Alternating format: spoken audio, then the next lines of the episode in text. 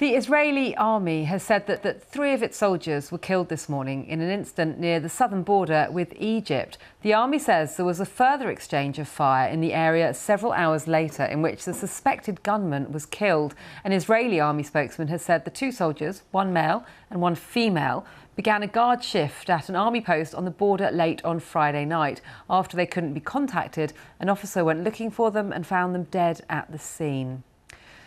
Well, let's go now live to BBC's Arabic correspondent Sally Nabil, who's in Cairo.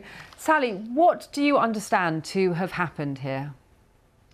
First of all, this is a very rare incident over the past few decades since Egypt signed a, peace treaty with Israel back in the late 1970s. Things have been quite uh, peaceful between uh, the two countries, and the border area has been pretty quiet. So this incident raises a lot of eyebrows, actually, because it, it rarely happens.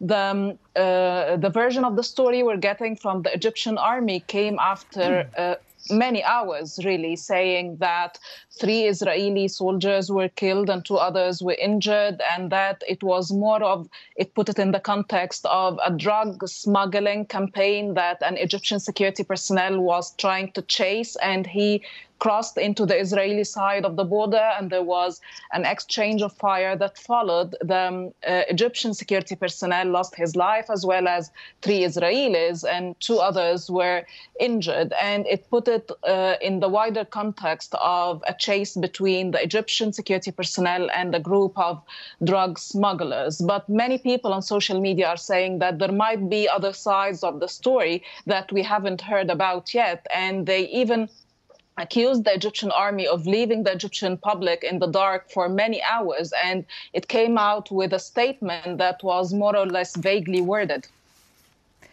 Sally, thank you very much. That's uh, BBC Arabic correspondent Sally Nabil live from Cairo.